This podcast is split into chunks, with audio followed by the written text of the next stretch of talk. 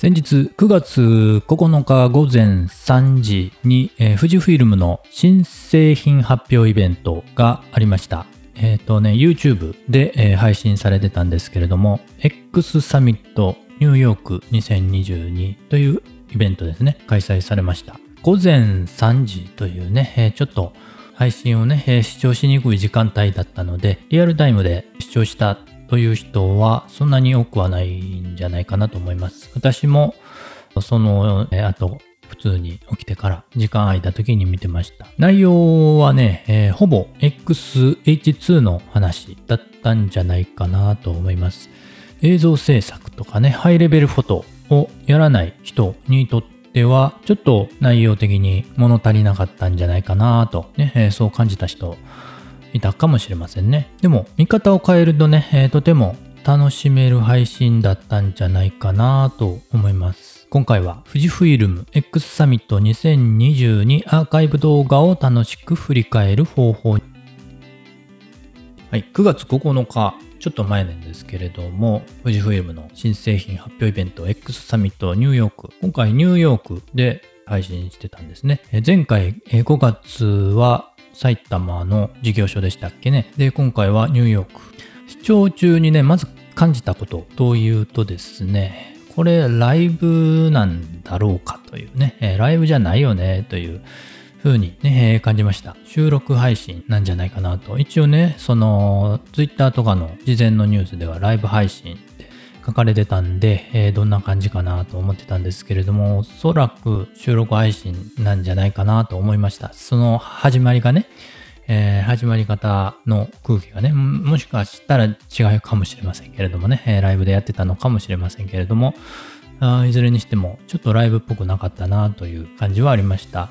で、途中37分あたりからですかね、えー、ライブトークというのが始まって、えー、スタジオでカメラをね、えー、普段使っているであろう人たち、えっ、ー、と、8名来られてましたかね。えー、その人たちを交えて、えー、ライブトークセッションみたいな感じで、えー、いろいろありました。これもね、ライブトークとなってたんですけれども、どうなんですかね。えー、ちょっと、まあ、ライブコメントも読んでたんですけれども、まあコメントはね、その当日コメントすればね、話し合うようにすることは可能なので、ね、どうなのかなと。ちょっとライブ感がね、あまりにもなかったんで、まあそれはまあいいでしょうね。で、そのライブなんですけれども、ライブトークなんですけどね、英語でね、えー、皆さんお話しされてたんで、ちょっとね、字幕もなく何を言ってるのかわからなくて、うん、もうその時点で配信はもう終わってしまったのかなという感覚でしたね。その時に聞いた時はね。で、今、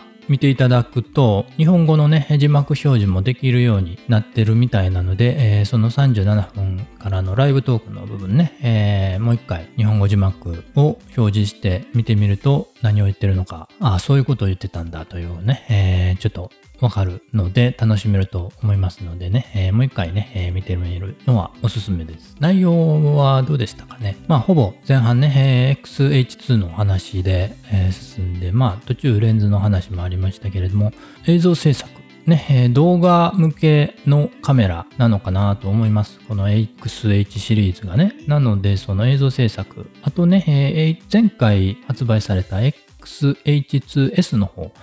こっちが特に動画ハイスピード向けのカメラで、えー、今回発表された XH2 は高画素ですね。なので、それが必要でない人にとっては、ちょっと内容的に物足りないと思ったかもしれないんですが、まあ、全く楽しめない内容だったかというとそうでもなくて、いずれこのセンサーが他のシリーズにもね、えー、降りてくるということを考えると楽しみになってくるんじゃないかなと思います。今後のね、次の発表までいろいろ妄想をしてね、えー、遊べそうじゃないですか。今回いっぺんにね、全部分かってしまうと妄想の楽しみもなくなってしまうのでね、例えば XT5 年末に発表しますが、あれとこれとこの機能は省きますとかね、はっきり言われてしまうとね、もうすでにがっかり、がっかりが決定してしまいますので、ね、えー、趣味のカメラっていうのは妄想の時間もね、えー、大切にしたいですから、まあ、そんなにいっぺんに発表しなくてもいいのかなと、徐々に徐々に少しずつ分かってくるというのもね、えー、楽しみができていいんじゃないかなと思います。私にとって今回の X サミットは妄想するためのヒントを得るためのイベントだったと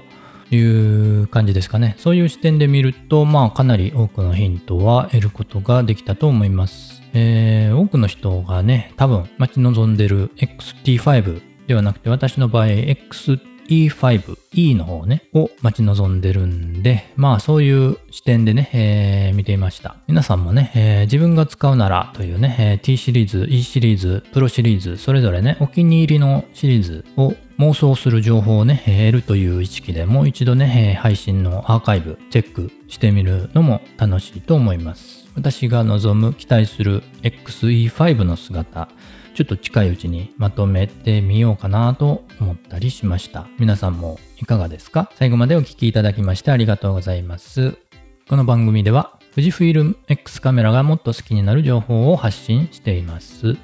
今回は X サミットのアーカイブ動画を楽しく振り返る方法についてお話ししました。なるほど、そういう見方があったか。アーカイブを見て妄想のためのヒントを探してみようと思った方、今後も配信を聞いてみたいという方はフォローしていただけると嬉しいです。感想やメッセージはお便りフォーム、Twitter ノートのコメントでお待ちしています。